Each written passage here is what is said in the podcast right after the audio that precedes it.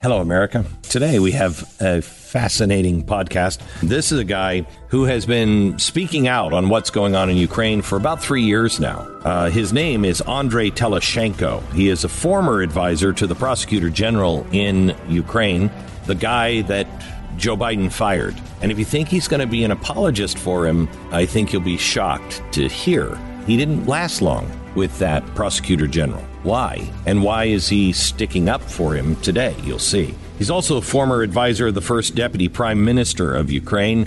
He has a lot of credentials. He also has seen a lot. He went to work for the uh, Ukrainian embassy in Washington, D.C., and he actually was the guy who set up the meetings between their anti corruption bureau in Ukraine and the DOJ and the Obama administration meeting at the White House. He said red flags were everywhere, and he brought it up to the ambassador, and he has been talking about this for years. Nobody really wanted to listen. Now he's trying to let his voice be heard, but media companies say, well, your story doesn't match with the story that we're telling. It doesn't match with what we're hearing from the ambassador. Well, you know who it does match with? Our chalkboard. While we have a few things wrong, perhaps, in the chalkboard, he sets us straight on those things. Do you believe him? You're going to have to decide. Listen to him, or if you're viewing this, look him in the eye and tell me if you think he's just playing a game and just trying to uh, do the bidding of Rudy Giuliani, or if he's telling the truth. Today, a one on one with Andrii Telizhenko from the Ukraine.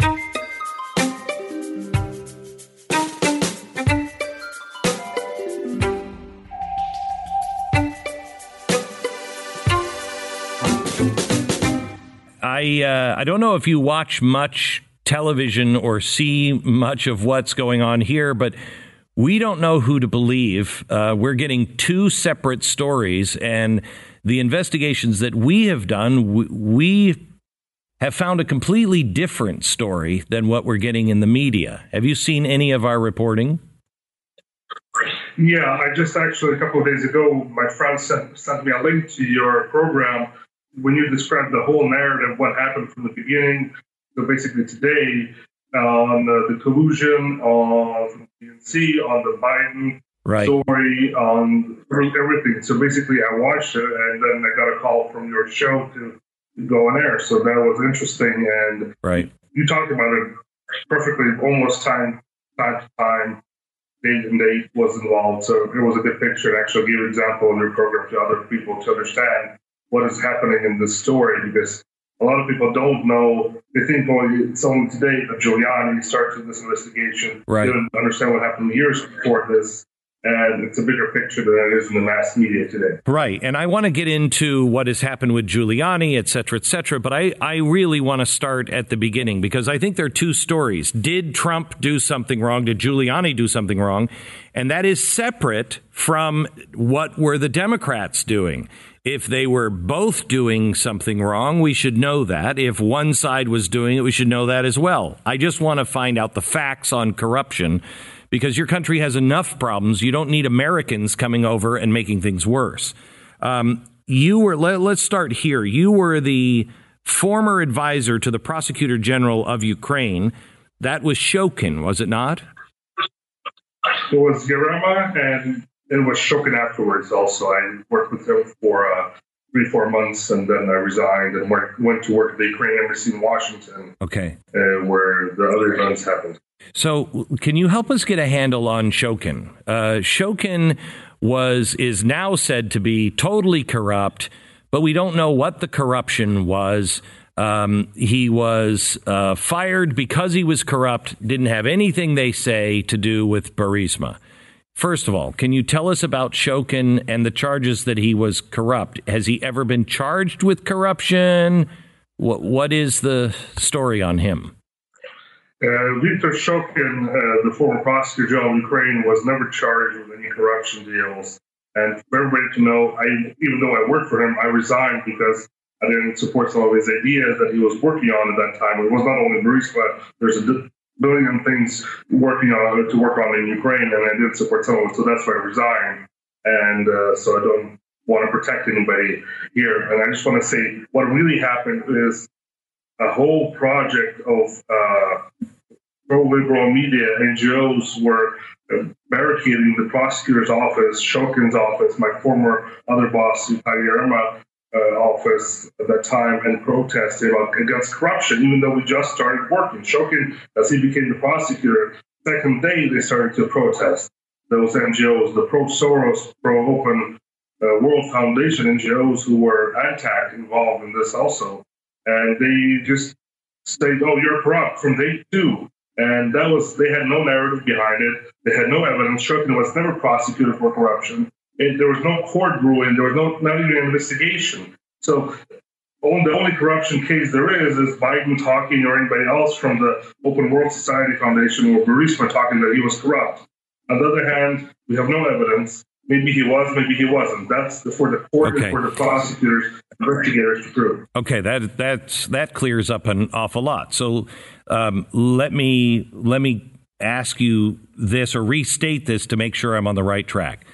You worked for Shokin, but you uh, left his employ. You quit about four months in, not because of corruption, but because you didn't necessarily agree with the things that he was prioritizing. Is that correct? Yes. Uh, I didn't agree with some of the priorities he was taking, and my advice uh, was not listened to. So I said, look, I'm just going to resign and move forward.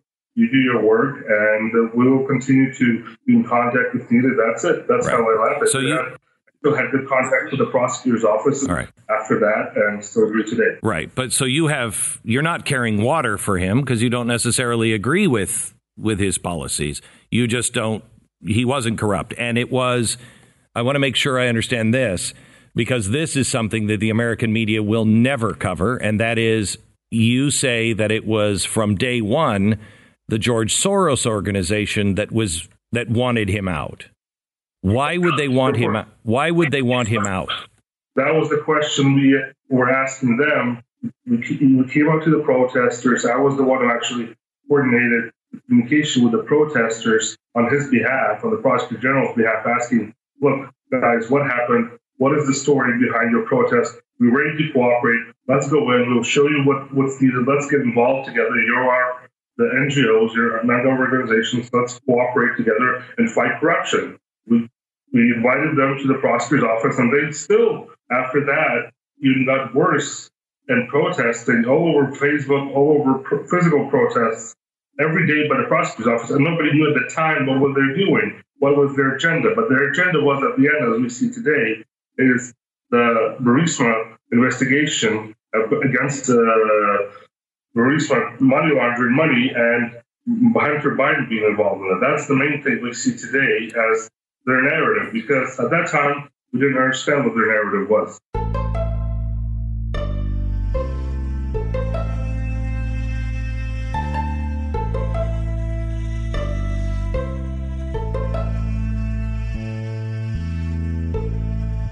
All right, so let me go back to the United States and let's start taking this timeline a little bit. Um, how hands on was the Obama administration in Ukraine? I was fully after Maidan, and I was also active participant of Maidan. I was one of the leaders of the Euromaidan and coordinated all the international work with uh, the State Department and other embassies in Ukraine during that period. After Maidan, after the revolution, it was a hard on uh, coordination from Washington, from the White House, from Biden exactly, coming to Ukraine every time and telling everybody what to do in a manner which was inappropriate for a foreign country to intervene into internal politics of another foreign sovereign country. And when you say he was telling people what to do, what do you mean he was telling people what to do? Oh, you should you should guys put this guy in prison. You should not touch that guy. You should do whatever we tell you because we know what to do better. You guys are corrupt, and we will handle it from here now. We will give you money. If you don't do this, we will not give you money. So this example of firing Shokin was not the only example. His involvement in Ukraine was on withholding funds for Ukraine. I was in those meetings when we asked for U.S. assistance, military assistance, or military aid to Ukraine when the war in the east started and Crimea got annexed, and we were told no prove it, prove it it's the Russians, and we will help you, but we will only give you blankets or medical aid kits. So when Biden's telling we will help Ukraine or we're going to help Ukraine, he's doing basically the opposite of what he told us at that time, and he was telling us the opposite at that time, what he's telling today to the U.S. public during the selection process. Okay, so let me play devil's advocate here, and I, I don't mean to insult you or your country by any stretch here. I just okay, um, if I had two trillion dollars, two billion dollars, five hundred dollars, and uh, I'm going to give it to somebody, but I think they have a history of being corrupt I, I would be saying, look, you, you got to change your lifestyle. You got to get these corrupt people out. Is it unreasonable for us, if we're giving you money, to say, hey, we just want to make sure this money is being watched over, it's not being abused, it's not, it's not involved in more corruption? That's a reasonable advice, a reasonable approach. But we were telling them, look, let's work together to, to reform our corrupt, uh, our anti-corruption bodies, the prosecutor's office, the Secret Service, the police. Let's not form something new. But they wanted to form something new, which was 100% reliable and only to the U.S. government or to the FBI or the DOJ. That was the problem. Ukraine in 1994 gave away the third largest nuclear arsenal in the world for, in return, nothing and we were guaranteed a sovereignty and uh, right. military support or military aid protection, right. which we never received when the war started with Russia, right. and when they intervened in our political processes. And we have examples like Egypt, we're getting $2 billion for 20 years without nobody's asking why is Egypt corrupt or uncorrupt. We, right. Still, there's an issue there today. But Ukraine, on the other hand, was a project which everybody wanted to come in and tell us what to do. That is the problem. And you cannot do that. If we don't want any aid, if you tell us we will not give you just aid, don't go on your own and we will work on your own. We will reform Correct. the country on our own. But we want to work together with the United States as an ally, not a uh, father or a godfather to us mm-hmm. who tell us what to do. Interesting. And unfortunately, Vice President Biden, when he would come in with his whole staff and the U.S. Embassy in Ukraine would in a, in a very inappropriate manner tell the Ukrainian government, tell the prosecutor general what to do, how to do it, and basically there was an intervention into this whole inner Ukrainian process, which was unacceptable from what I saw. Even though I grew up in the states, I uh, I like American values, but every country is sovereign. I cannot come to the United right. States and tell who to vote for, who to, who to, who to support. I can only give my example as uh, an option. That's okay. for you guys to choose what to do next. And this is the same thing you want here. All right, so let me skip ahead a little bit. Um, the United States insisted that we start a uh, a national anti-corruption bureau, and that it was our design, and uh, we would put it together with you, and we would become partners on this. Um, my feeling is, and I have nothing to back this up other than looking at the storyline, and I'd love your opinion on this. My feeling is, is this is um, the United States government's way of controlling it even more uh, and making sure that corruption is is all funneled through our people and the people that we have helped select, as evidenced by you know the uh, the guilty verdict by uh, you know on the on the guy who was the head of that organization. Is this is this the right way to look at it, or why was that formed, in your opinion? It was formed as something that the U.S. government thought it would work, but in the Ukraine re- realities, it didn't. And we were telling them it's not going to work if you're going to just do it, copy the U.S idea or example and just implement it in Ukraine, we have a different value system, we have a different ethics system and different cultural system, which you also have to, have to put intact. Right. But they only listen to Open World and Antac Foundation, which was found, funded by them, because then they would not, those guys would not tell them, oh, this is bad, because they would want to still receive money from them. Because if they were, as soon as they would tell them this is not going to work, they're going to, the funding's going to get out, get cut off from them. But when we told them it's not going to work, they started telling, oh, you guys are corrupt, prosecuted, or you should be prosecuted. You should, you, we should not listen to you. It's not, and this is the problem. They only listened to the people who didn't tell them, uh, didn't act as the devil's advocate. They were just telling them what they want to hear. And they implemented the system. The NABU, the Ukrainian anti-corruption body, which is working for a couple of years already, and uh, people are getting good salaries there, over five thousand dollars, which is pretty good for Ukraine when everybody else is an average of maximum up to a thousand dollars. Wow. In salary, and these guys are investigators getting more than five thousand dollars every month, and the head is getting up to fifteen thousand dollars. Zero cases. Zero cases were prosecuted or given an outcome to the to the court within the next within the last couple of years. And the problem is is that it was all coordinated with the U.S. Embassy here, and nobody else listened to anybody, any Ukrainian who tried to intervene into the system. That was the problem. And it was not only Ambassador Yovanovitch who was taken out of her post, but it was also a fellow named George Kent, who was a DCM at that time, and he was the godfather of the NABU. He was before uh, director of INL. It was a division within the State Department who oversaw all the anti-corruption bodies all over the world, or police forces and prosecutor forces, and he was the one who implemented this idea. But unfortunately, he only listened to his ANTAC fellows, which didn't tell them anything that and that is the didn't act as a and that's the Soros group. They were listening to the yeah, Soros. Yeah, that's, okay. that's ANTAC is a Soros funded, funded yeah. organization, plus okay. a, U.S. funded organization, which money launders money within their own system and then just makes money millions and millions of dollars from the U.S. government and uh, from your taxes and from people from Soros. That's that's their how they work, and everybody's closing an eyes on their corruption, but when they want to focus on corruption, they try to get Shokin or anybody else. Right. say these guys are corrupt. So Andre, let's let's go now to Burisma and Hunter Biden's role uh, there at Burisma. There's a couple of things that bother me beyond money, but let's start with the money. Joe Biden comes in, and uh, as he is talking to your government about anti-corruption, are also talking about investing billions of dollars into the natural gas and oil industry. The natural gas and oil industry is, if I understand the workings of Ukraine enough, that is where big money is and a lot of corruption it flows through the oil and gas industry, correct? So, yes, so when when the vice president says, "I'm going to play point man and I'm going to direct this money," and he says Burisma, you know that that the guy who's running Burisma also is running. Uh, how do you say it? Private bank, uh, the the big bank there.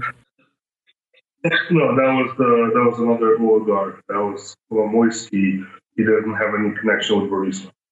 It was uh, Mr. Zlochevsky, a former minister of ecology under uh, President Yanukovych. And uh, Privat Bank was owned by Mr. Kolomoisky, who's another oligarch not connected to Burisma at. Oh, I thought he, he was. invest in gas a lot. He has a lot of gas investments, but they're not connected to Burisma. They do work together on some maybe projects, but not. They're not affiliated. Okay, thought they were. Good, good correction on that. Um, we might come back to that uh, just so I understand it. Um, um, all right, so um, Burisma is known as what kind of company? Clean company, good company in Ukraine at the time? At that time, a lot of people did not know what Burisma was, and it was brought out by to the public by the government of Ukraine when uh, the first uh, one of the first prosecutors after Maidan, Vitaly Yarema, opened an investigation into their processes and had a court in London, which unfortunately Ukraine lost due to the lack of uh, professionalism in some bodies within the prosecutor's office who are also affiliated with Soros people. But that's later on. We can talk about that. Okay. There was Burisma in Ukraine is also known as a company which is connected to Mr. Zlochevsky, a guy who was working under Yanukovych, the Minister of Ecology of Ukraine, and made a lot of money, millions and millions of dollars through corrupt schemes and government laundering money back and forth. And that's where he invested this money into this company called Burisma and tried to make it clean by getting U.S. Uh, citizens, top citizens as he saw and move influential people in, onto the board of directors of this company and basically put it on the market as one of the top largest developing gas and oil companies in Ukraine. Why was why was Burisma selected by uh, Joe Biden and the United States to be the recipient of of the money? Uh, once again, uh, recipient of which one? the the billions of dollars? Yes. That that I cannot answer. That is, I, but maybe because Hunter Biden wasn't on the board, but I cannot answer in detail. Okay, I want to get you. Okay, so it was it was not a it was like a no bid contract. I mean, it, there was not bids that were coming in from all the different oil companies or gas companies. We just selected this company. In Ukraine, if there's a bids, the Ukrainian the Ukrainian government knows how to fix those bids, and basically they put up pretend all the contestants there on the bids who cannot, who can do something, uh-huh. and who will win, and you will know who's going to be the winner from the beginning. And they just make it on paper to look nice and file it as a report. Wow. But um, the real stuff, there's no bids. It's just one company who comes in. The other winners are incompetent at all, and the, the, the company that comes in, like Burisma or anything else, can just win right away without going through the whole process and just puts on paper that the process that what did go through, and basically it's already corruption. So the corruption that Shokin was looking at, um, and I don't know if we're going to be able to get to this whole answer here before the break, but uh, the corruption that Shokin was looking at, did it revolve around Joe Biden's son? And did Joe Biden clearly know they were looking into that corruption when he asked for Shokin to be fired? First of all, yes, that's, that was the case that Shokin was. The prosecutor's office under Shokin was looking into the case of that money and Hunter Biden involvement and the money, how they laundered money out of Ukraine, because that was also a case. And you know, with the Ukrainian National Bank and all the right. Baltic banks that were involved, and then the Cyprus uh, Uh, bank. And that was the case that Shokin was looking after uh, the London case was lost uh, okay. prior to this a couple of months. And then when Biden came in, Biden knew what Burisma was. And I can tell you that. And he was involved, he knew what his son was involved in, and he knew what Wilson was doing there. He was not doing anything there because he's not a professional politician, right? Economic expert or any gas expert. Right. He was there to, to his father. And that was the main idea why Biden helped Hunter Biden to be in this company. So you you say Joe Biden did know that his son was on the board. He knew what was going on, and he knew that Shokin was uh, investigating. That goes against everything that the media and Joe Biden is saying today. But you have to understand some even logical points without my evidence or anybody else's evidence is you're the vice president of the United States. Your son goes on the board of directors of a foreign company. You have the authority to find out what the company is from different sources, start from intelligence, United States, and then with other audits, etc., etc. So you know what your what your son is involved in, and you actually you follow his steps. That was what Mr. Biden was doing, being really hardcore involved in Ukraine basically when he used to come to Ukraine, he was thought as it was, he was named Uncle Joe. Everybody who knew him was in contact with him. They could solve their problems, in power, even though if they were corrupt. But if if you like them, if they spoke good English and they had liberal values or views, you keep them in power, even though they were corrupt or had zero percent ratings. As one of our former prime ministers, Mr. Yatsenyuk, who's a good friend of Mr. Biden, and he kept him for a long, time to be in power even though the, the, the people did not support him. His, his uh, party and the government had zero rating. They didn't even ballot themselves on the last election. So, this is examples of what Mr. Biden was doing in Ukraine. What was the reaction of the Ukrainians when Biden gave this ultimatum? You're not getting a dime unless you fire him before I get on the plane. What what was the reaction? by the government and the people? First of all, it wasn't public at that time that his reaction was as it was. He talked about when it became public that video from the, the conference when he talked about firing Mr. Shokin and calling him an, uh, wow. a bad word. I want to talk about it uh, here in the media, and uh, that was a furious reaction from a lot of everybody else. Basically, basically corrupt or uncorrupt. You're talking about a former government official of a foreign country, and you're being a former vice president. It's like I'm going to come out on your show and start talking about the former president of the United States or anybody else from the former government. It won't be un- it won't be unacceptable to anybody. So basically, what when this happened, there were a lot of people in the government knew what was going on when he fired Shokin because and everybody knew that it was under the order of the Vice President Biden because it was all coming to this stage with all these protests, with all this pressure from every NGO, from all the other uh, affiliated organizations with the U.S. Embassy and who were involved in, in fighting corruption, as they call it, call in Ukraine, it was coming to this point that somebody would get fired. And it was, everybody knew a month before this is going to be Mr. Shokin. But we didn't think, the Ukrainians did not think that it will go to this end, that the vice president would put an ultimatum on firing a government official. So what was... they used to talk about it, you should fire this, you should fire this. Right. It was not put in ultimatum form. I'll give you a couple of hours and you should do this. Because after what after they fired Shokin, when they had Mr. Lutsenko hired as the prosecutor general, voted him as the prosecutor general, they had to change the law for him to become the prosecutor general of Ukraine. He was basically he he doesn't have a law degree until today.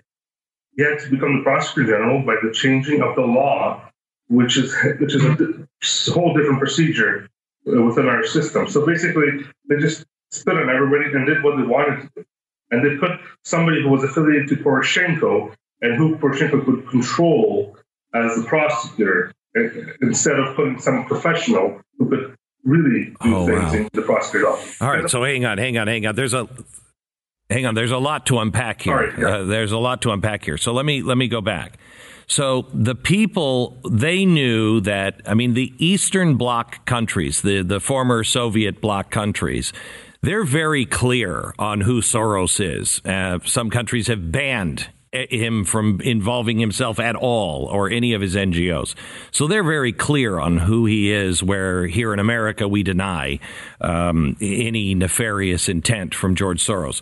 So the people knew that these protests on the street were coming from these Soros NGOs, and they did they view uh, Shokin as a good guy standing up against this NGO? Or not? You have to understand.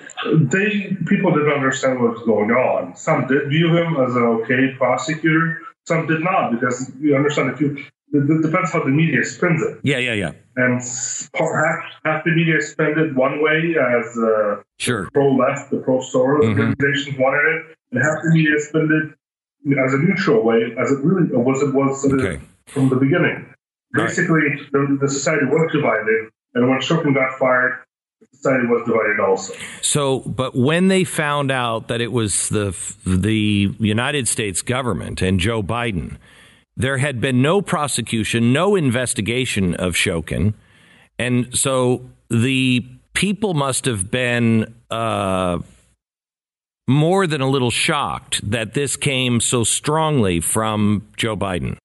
Of course, because and the reaction of the people was the election process in Ukraine, where they voted 74% for a candidate was not even politics prior to this. They so wait, wait, wait. So you, 24% voted for the president. So you're saying that the Joe Biden firing um, played a huge role in the next election? That it was that that was the one of the things that lit that fire.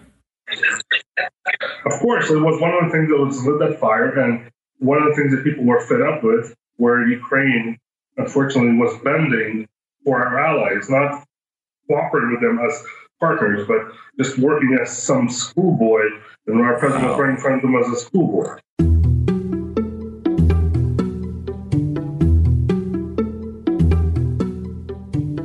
Let me go to January 2016.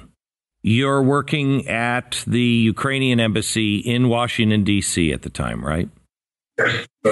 And uh, a woman named Alexandra Chalupa told an official at the DNC that she felt that she was sure there was a Russia connection between Donald Trump and Russia.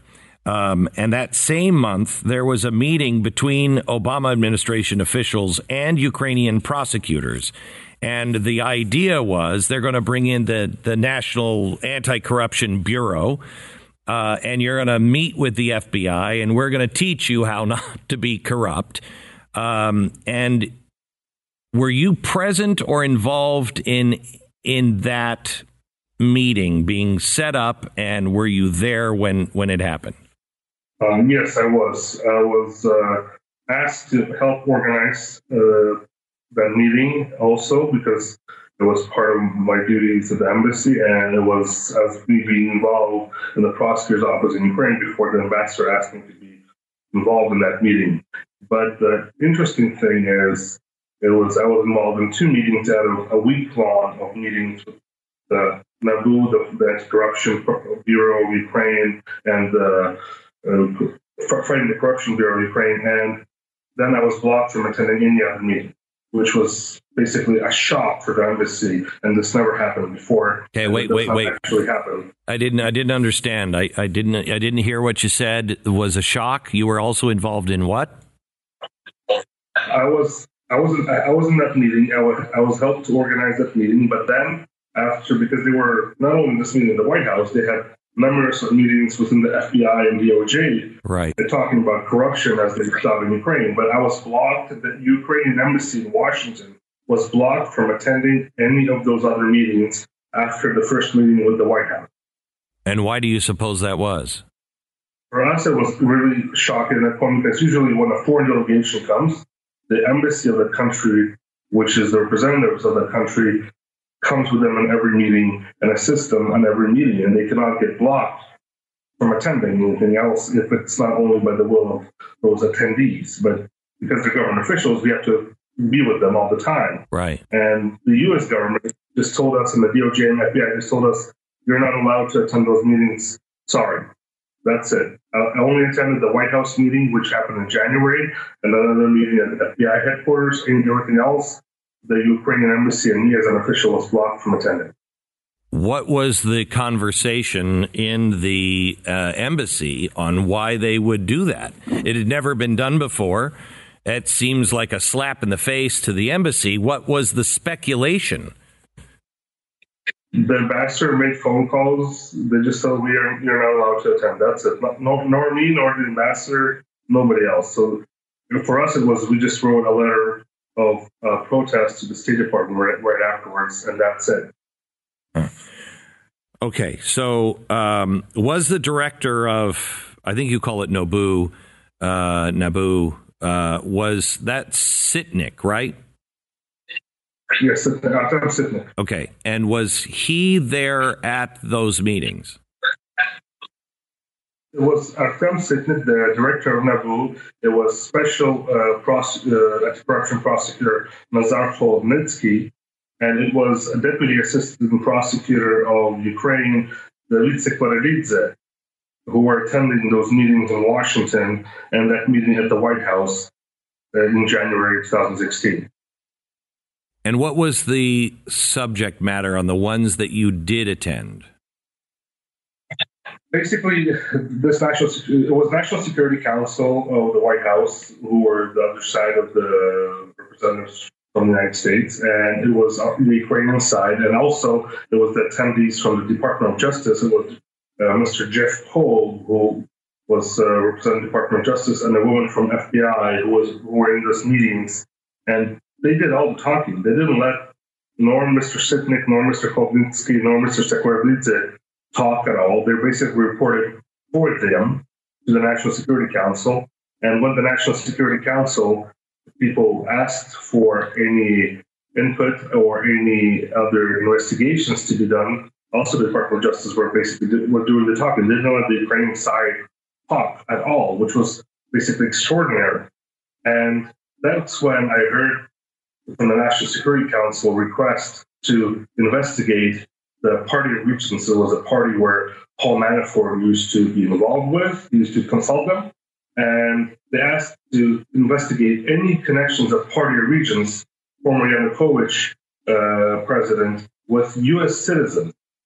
They didn't say, say Manafort, they didn't say, they didn't mention their name, but a couple weeks afterwards, Holodnitsky told me that they actually gave him the Black Ledger to investigate. That was basically the, their Washington visit was to talk about the Black Ledger, and they were they, they did not know that it was the Black Ledger at the time.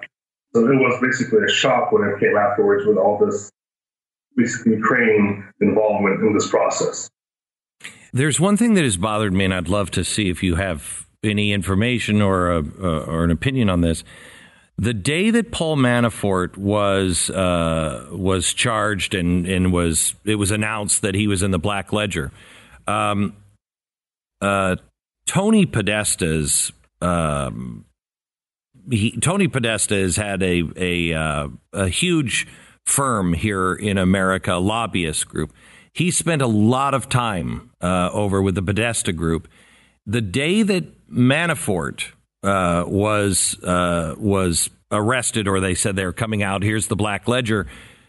the Podesta Group closed its doors without any explanation, and it's been my feeling that Podesta was doing the same thing, and he's just kind of been erased because it's very, very odd that somebody with that much power, that much clout, that much money, uh, and that kind of record just closes in emergency way. Says doesn't say, "Hey, we're going to retire. We're winding things down." Just locks the door. Is there anything on Podesta that you've ever heard? The Podesta Group. But there's a lot of U.S. involvement in Ukraine over the last couple of years, and Podesta was one of them. I, I don't know their detailed operations, but there was also the involvement of a person named Craig Gray, who was uh, Greg Craig. Greg Craig, was, the, uh, he was the president's attorney. He was the president's personal attorney, yeah. President Obama.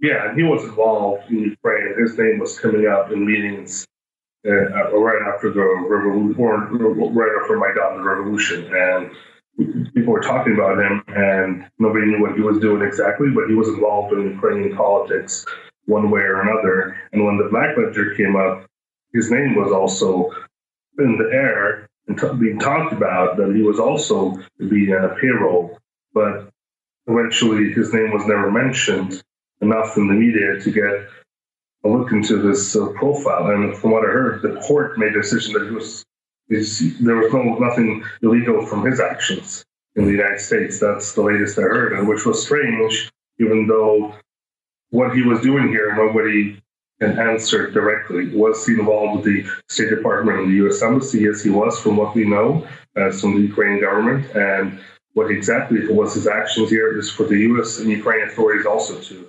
tell the public, I think. So, did the Anti Corruption Bureau uh, is it your theory or your witness that um, that the Obama administration uh, requested in some way or another this Black Ledger information to investigate what was going on with Paul Manafort to con- to um, confirm a connection of some sort with Donald Trump and and uh, Russia. Yes, that was the first stage of, from what I understood, with the connection and tried to try to go after Paul Manafort was from this January meeting. And after we talked with Mr. Holodnitsky, they, they said there was there was a lot of pressure from the U.S. embassy in Kiev for them to do this. And Mr. Sitnik, I was uh, in contact with him prior for a couple of years, and he used to just brag about how he goes to the U.S. embassy in Kiev and reports to them twice a week on what was going on and takes orders from them. And he talks about it publicly. And I think there's also recordings right now online, but he used to do this to everybody. He just brag about how he's in bed with basically the U.S. Embassy in Kiev. And they're telling him what to do. So that's uh, now secret here in Ukraine, but nobody's reporting about this in the U.S., unfortunately. So Alexandra Chalupa, most people have never heard of her. She um, is described now by the U.S. media just as a soccer mom. um, but she was working uh, with the American Embassy in D.C. when you were there. Can you tell me? Go ahead. Can you? Yes, the, the Ukrainian embassy. Yes, Ukrainian embassy in the United States. Can you tell me? Um, uh, was she working with the embassy? What was she, What was her involvement with the embassy? When I first met her, was it was end of March 2016, and I, I didn't hear about her beforehand. I, I know that there were Ukrainian Americans coming to the embassy often and talking to the ambassador, working on different issues.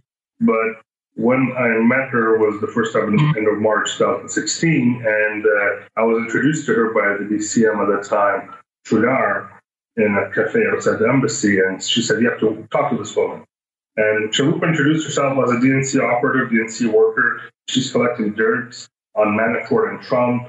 They're going after her, but she's almost going to get killed if she does this, but she's still willing to pursue this idea that Russia was involved or Russia's behind Donald Trump. And if I can use my contacts as a high former government official in Ukraine to help her in this investigation and help the DNC and take Trump off the elections through a congressional committee hearing aired by Marcy Kaptur in September 16, and then basically a month right before the election. And afterwards, after this meeting with Chalupa, I started asking questions. I started asking the ambassador, Do you know this woman? He says, Yes, Chaly, the Ukrainian ambassador in Washington, says, I know Chalupa. You have to work with her. She's a friend of the embassy and she's doing the work that is going to bring some positive aspects to Ukraine after the election. And that's when my relationship at the embassy started to break with the ambassador. And a couple of months later, I resigned and left back to Ukraine. Okay, so you your testimony here is that the ambassador not only knew who she was, but knew that she worked with the DNC, and there was some sort of an exchange of she would help uh, Ukraine afterwards if we would just uh, if you would just help her now well, it was not she's going to help. It's going to the whole process of we're going to help her. Okay. Then be helpful for Ukraine after the election. Okay. And she was meeting the ambassador quite often during official events at the embassy. They would come up to his office and talk. And what the, they talked about, I don't know, but right. That's when I started to mention who, who was uh, Mrs. Alexandra Chalupa. And so um, you you believe that the ambassador did know she was on the payroll. She was representing herself as working for the DNC. Of course, that's how she represented herself to me right away. And we had only one meeting, and she told me basically the whole story, what she was doing and what she was doing, and she doesn't hide it. Look at her social media; she she, she well, she says she, and- she says now that she was just doing this on her own accord. She wasn't working for the DNC. This was something that she was pursuing just as a concerned citizen.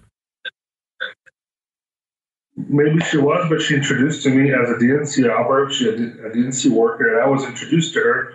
I, I, I didn't bump, her, bump into her in the street. I was introduced to her by the DCM at the embassy.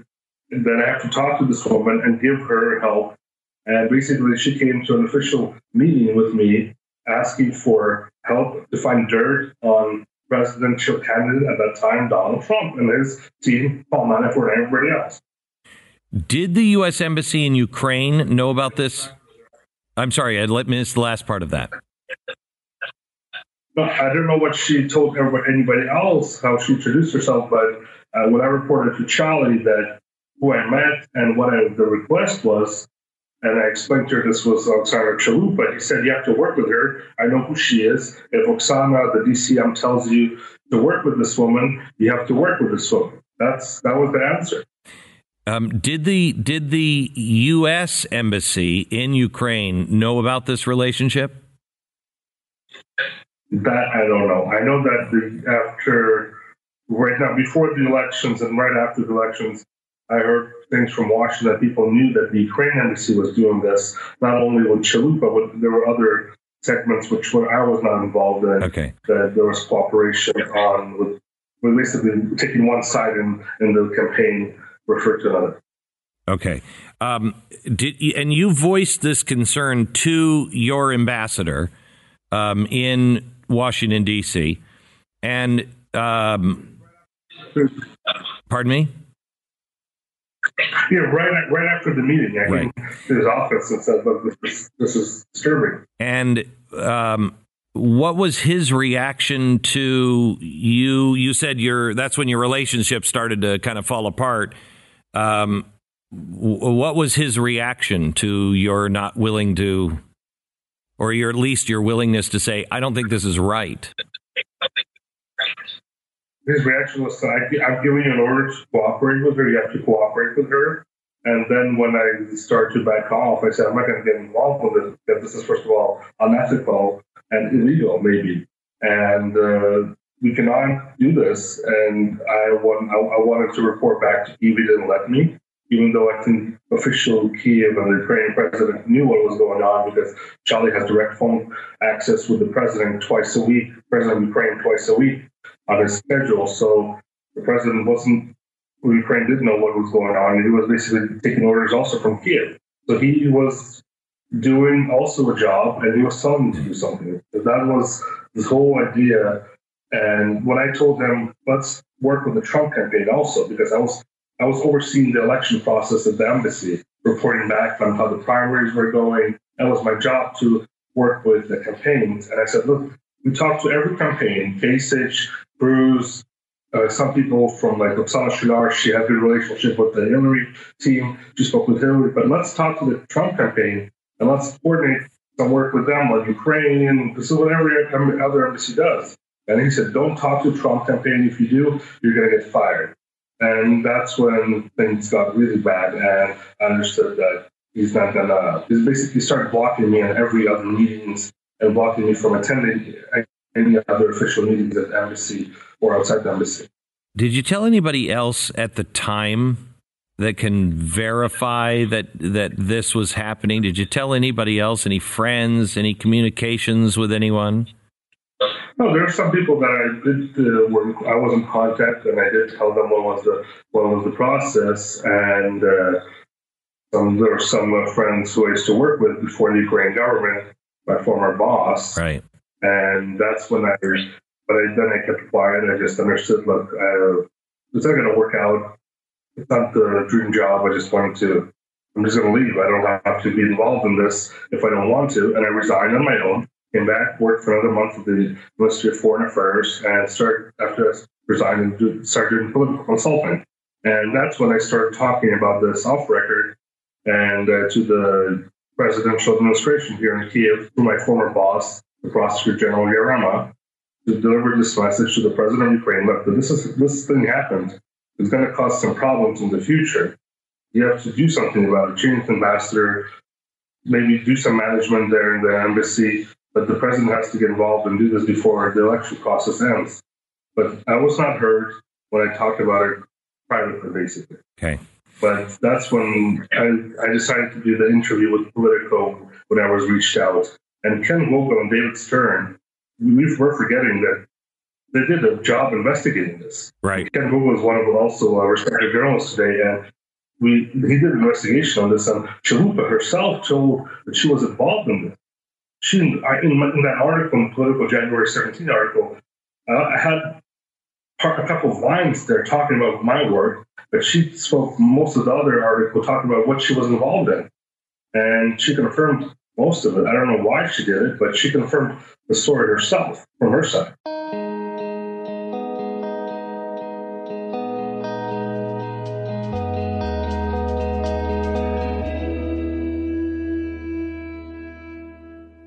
let me go back to the Black uh, Ledger here. Um, it was released in August of 2016. You've said that it was it was done, uh, you know, on the instructions of the Obama administration that they gave uh, NABU back in January.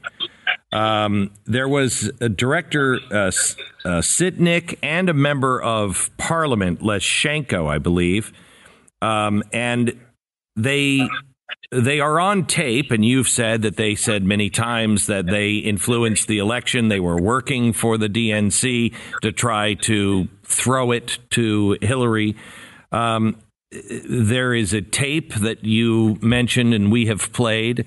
Uh, this was taken to court in Ukraine, and it was uh, they they were both found guilty, but then there was an appeal, and the American press is reporting that it was thrown out on appeal, which to them translates to there wasn't a crime, they didn't commit it. But actually, it's a technicality. Can you explain the technicality that they they got this thing thrown out on? Do you know it? Look, you have to also understand. I, I, I don't know the details of this process on, on the appeal, but you have the first uh, case, the, the, the first stage of court, basically the, when they got the verdict in the, the court, and got a verdict. It got originally a verdict in the court of law in Ukraine.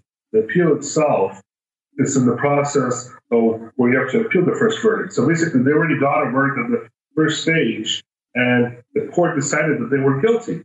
But the problem is in Ukraine, you cannot, there's no punishment for it. Maybe there's like a fine they're going to pay, or they already paid, or they're appealing this fine. But basically, there's no, they cannot be taken to prison or jail on this account. And right. this is the main thing. And what there's a lot of also political influence not to push this narrative forward with the former government, the former President Poroshenko, where this appeal was in process. And he still has a lot of power in the government and he can influence the court because we don't have a jury that sits and decides. We have mm. a court, a judge, one, uh, three judges, which decide the, the, the, fate of this uh, over the appeal, and that's it. Oh. And they can get a phone call from the top and tell them what to do and what to how to make a verdict. Unfortunately, this is the country we live in today. All right, so the U.S. ambassador, let's switch to her, um, uh, Yovanovitch. She was named the new U.S. ambassador of Ukraine in 2016, and I just heard reports this week she has been testifying here in uh, secret uh, hearings in Washington, D.C., uh, that are never kept oh so secret. Um, and she is painted as a warrior for justice by our media. Um, she uh, said that she was removed from her position because she was trying to stop the corruption uh, in Ukraine that Donald Trump and Rudy Giuliani were a part of. Uh, and she dismisses uh, any of the uh, any of the charges that uh, she was not allowing prosecutors visas to come in, that she drew up a do not prosecute list. Tell me who she is and and how you know uh, anything about her, if you do? It was when she became the ambassador, and as I said, it was not only her, but Mr. George Kent. You have to take him into consideration. He's now, why are we talking about him? Because now he's assistant deputy, deputy assistant deputy secretary of state within the State Department, and he oversees Ukraine today, and he reports to Pompeo today, and he was the puppet uh, the, the puppeteer who used to control the embassy. Yovanovitch was there, but he was the main man. He used to tell Yovanovitch what and who we should listen to. And the U.S. Embassy in Kiev under Yovanovitch was basically anybody who with conservative views, not only just views they not they didn't support, but any conservative views, they would block from communication. I used to work with Ambassador Pyatt, who was pre- previous before Yovanovitch, Ambassador Tefft, and we used to coordinate a lot of work together, fighting the corruption under Yanukovych and doing a lot of other work. But when Yovanovitch came to him as ambassador, George Kent, all the cooperation with not only me, but other people who had conservative views stopped because we were conservative. They only listened to AntAC people, Soros people, like Leshchenko, like Sitnik, who would basically just come to their on their knees and listen what the U.S. Embassy would say. Anybody who would reject, object to a decision of the U.S. Embassy on any behalf, they would get blocked and not listened to or get toxified, like I, they tried to do with me. But what they did is they did tell, and it was not only Andrei Yovanovitch, but on the previous ambassadors also, who to investigate, who to prosecute. They would basically tell them in an orderly fashion, like in an order fashion, they would just tell, well, you should do this, you should not do this. And it was a norm for the U.S. Embassy, unfortunately.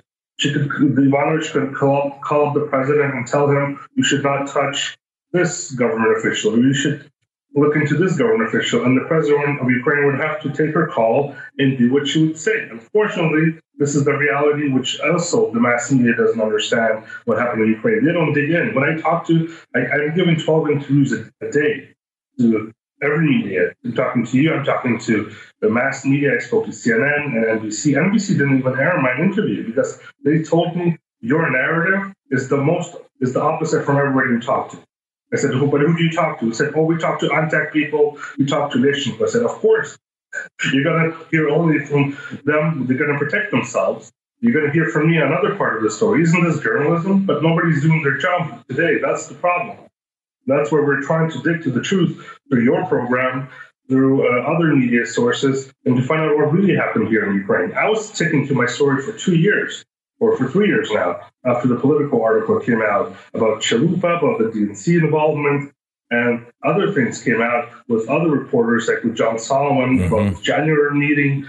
So this is there's a big story here in Ukraine with which we have to all investigate. That's what President Trump is asking. Please investigate, find out what happened in Ukraine. Was the U.S. embassy involved? Was Biden involved? We want the investigators from Ukraine and together with the DOJ and FBI to find out what really happened. And that's what Mr. Giuliani is doing. They're trying to get the pieces together and give it to the investigators to do their job. But the, the media and everybody else is trying to destroy this and to destroy anybody who goes against this narrative. That's the problem here. So part of the problem is is that we don't know who the good guys and bad guys are. For for instance, um, General Lutsenko, um, he was the guy that replaced uh, Shokin Shokin, we're told, is a bad guy. You're saying that, you know, yes and no, um, but he wasn't fired for corruption. Uh, he was fired because he was looking into the wrong things. Lutsenko then comes in, and he's a guy that apparently the Obama administration likes, but now they're throwing him under the bus because he's now saying, uh, for instance, um, the uh, the American ambassador tried to strong arm him, tell him who to prosecute, who not to prosecute. Do we that aligns with your story, but it sounded to me like you don't really like Lutsenko. Is is he a good guy, bad guy, or just a little of both? Lutsenko, Lutsenko when he came to Mr. Giuliani this year with information, and he talked about the U.S. Embassy in Ukraine about the list who to prosecute, about to prosecute, about Biden, Hunter Biden, Burisma, and everybody else, which was mentioned later on in the media. He came with a narrative to stay in power. That's what he tried to do. But he brought real evidence. He brought, he brought real documents to Mr. Giuliani to confirm his story. And Mr. Giuliani did talk to him for three days. He basically interrogated him in, in questioning about what, what was his story, his background with all this information. And that's when only Mr. Giuliani took back that we can believe this guy.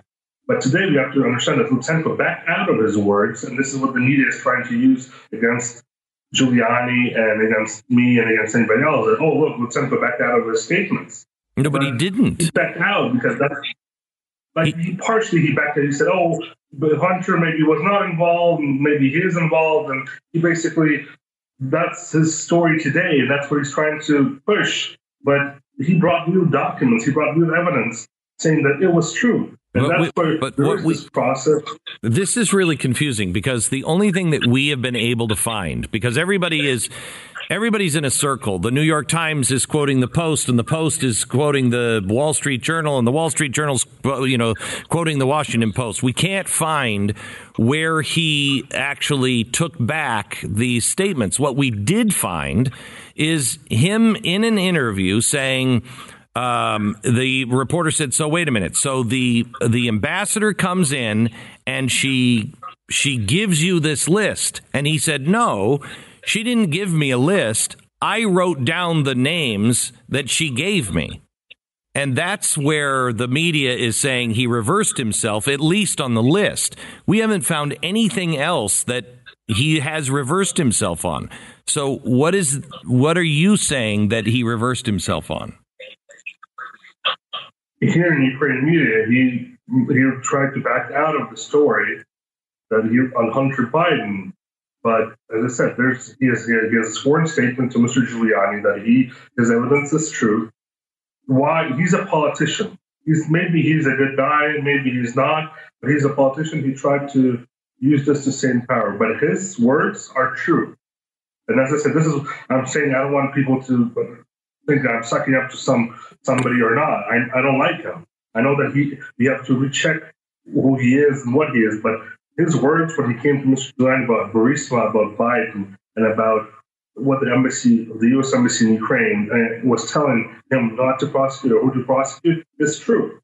It is true. And this is what we also have to take into consideration. But we also have to be careful when he's when the mass media is trying to say, "Oh, he's backing out of his words, backing out of his statements." This is what I was trying to say. Okay. Even though if he would ever try to back out of his statements, there's a sworn statement to Mr. Giuliani that he has clear evidence that what he said is true. Okay, so you're if I understand this right, you're not arguing with me on the um, you know the uh, who to prosecute and who not to prosecute. You're saying that he backed out of the statement of uh, Joe Biden's son Hunter that he had done something wrong. Is that right? Yeah, that's what he backed out of the statement a couple. Okay. Okay. months or weeks ago. I okay. don't remember All right. Do you have? He's a he's a he's a politician. Unfortunately, he's a politician. Right. And he tried to stay in power. And I'm just for people to understand. But if the Trump administration was corrupt enough, they would keep him in power. They would tell Zelensky, "Don't touch Lutsenko. He's a he's a guy that we're going to we have to keep him in power. Let him investigate uh, right. the Bidens. Let him investigate because he came to us." But they didn't do that.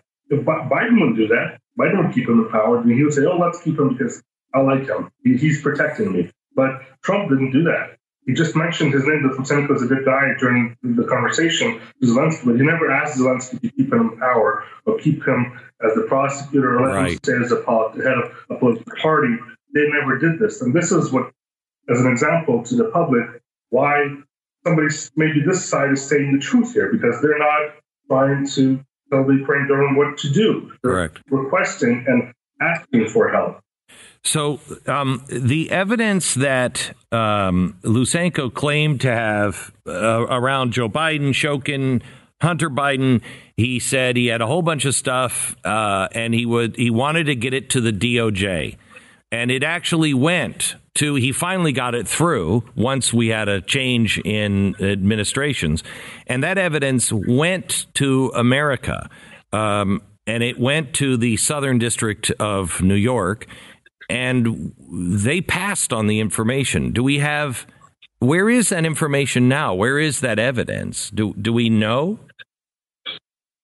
No, I no don't idea. know about that. Okay. Um, the the new president uh, Zelensky is. I mean, he he ran to say it was an unconventional uh, campaign. Uh, would be like describing Donald Trump as George Washington. Uh, Zelensky is, it's my understanding, he didn't really even debate anyone. He didn't really talk about policies. Nobody knew what he was going to do. Um, and he comes in. Is he. Is he going to be strong enough? And is he uh, the kind of guy that you think can help clean this up? Is he going to play it straight or What's your impression there, of him? There is some internal there is some internal fighting going on within Ukrainian politics right now. And when the story with Biden rose up in the in the world in mass media, it was a fact when there was starting to get changes within the internal politics in Ukraine. And that's when people, so was people like Pinchuk oligarch, who's a big donor to the Hillary Foundation, more than $10 million officially, unofficially more than 100 gave, and he started to basically move aside people like Kolomoisky and other oligarchs who had some influence over Zelensky and start to put his people in by the order of uh, the Democratic Party or liberal liberals start put his people in their seats. And when Zelensky appointed the prosecutor general who's acting today, he thought it was his guy. When, that's what he told President Trump in the July phone call. But today we see that Mr. the prosecutor general of Ukraine, Mr. Ryaboshapka, is a totally pro-Soros person because he's appointing pro- former Soros people who were affiliated with the Open World Foundation and getting grant money from USAID and oh, the Open World Foundation, Renaissance, which is part of Soros Group. And he's appointing them as deputies in the prosecutor's office. So this is where now Zelensky thought who had power over the, the government is going to fight back. And we're going to see in the next couple months, hopefully there's going to be changes in the prosecutor's office. He wants to investigate this. Zelensky said, I want our system to investigate this and to turn this page over, and we want to forget about this story. We don't want to be mentioned in the media in this way ever again. That's why I want the prosecutor to take over this investigation. But unfortunately, the prosecutor today cannot be trusted.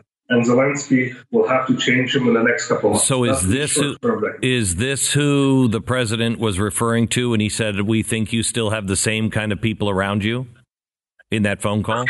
not only not only this, but there was also people like Chu, Leshchenko and uh, people who were like Ryaboshapka, also the prosecutor general. But the main guy was probably Pinchuk was talking about. That's the oligarch who was involved with Hillary and helped give, gave her money to the Open World Foundation. What was the talk? What was the talk about um, when the president started talking about the servers the DNC servers and the uh, what was it Crossroads I think it was. Uh, do, uh, yeah CrowdStrike. What what was that all about? Do you know?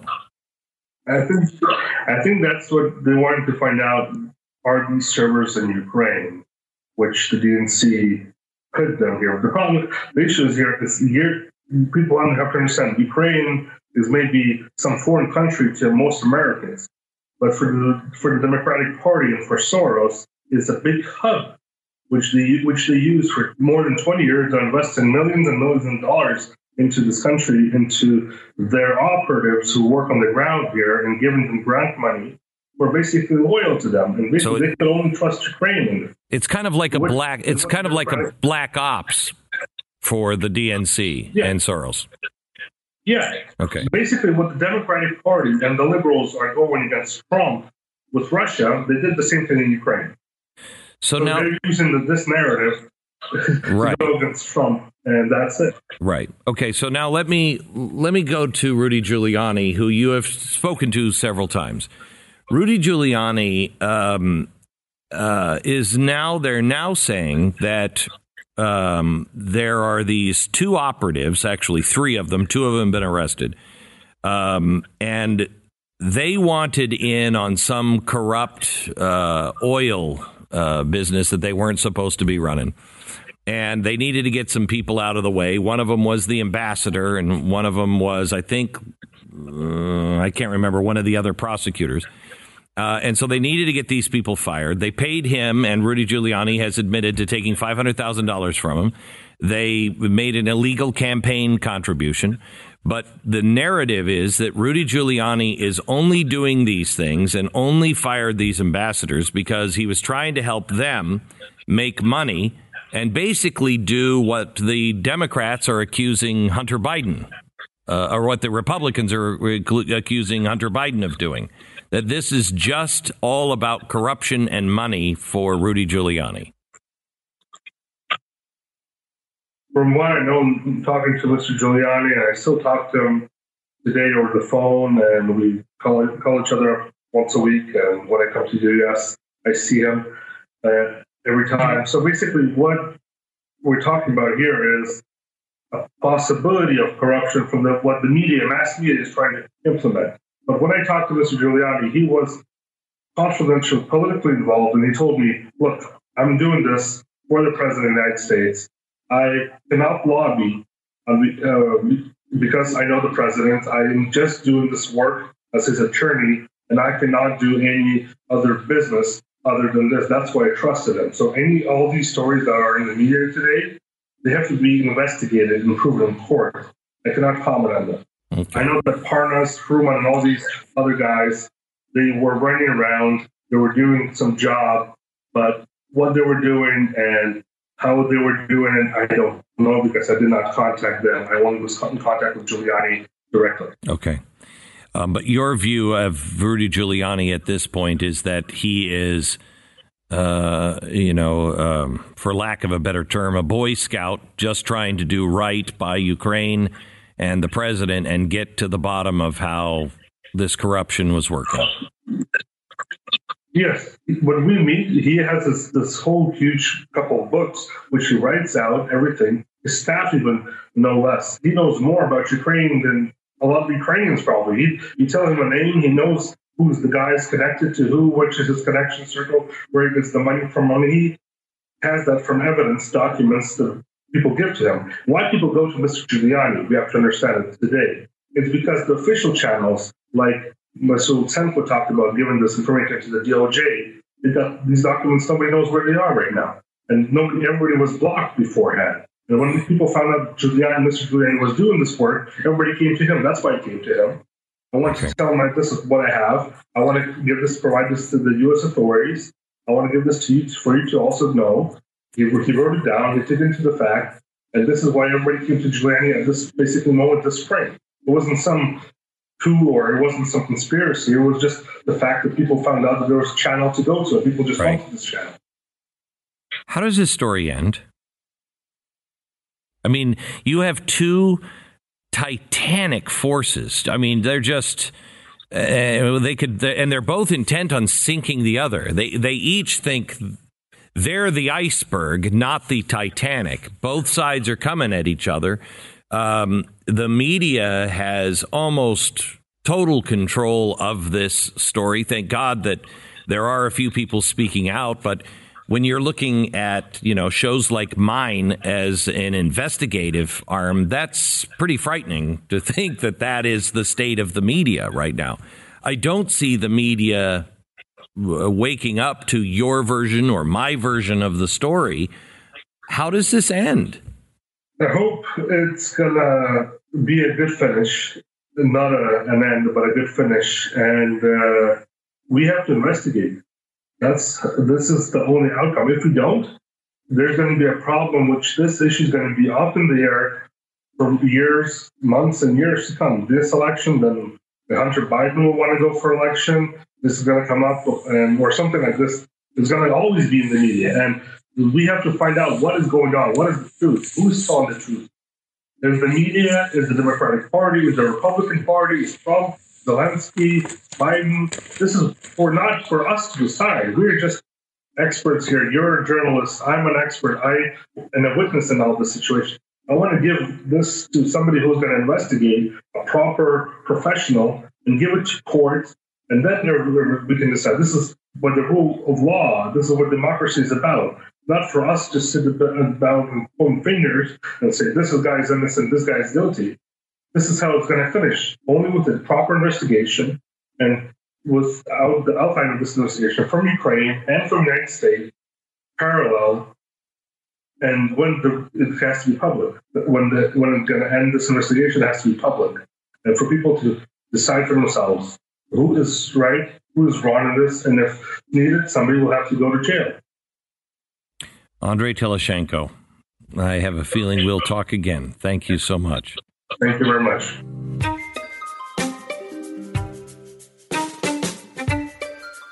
Just a reminder I'd love you to rate and subscribe to the podcast and pass this on to a friend so it can be discovered by other people.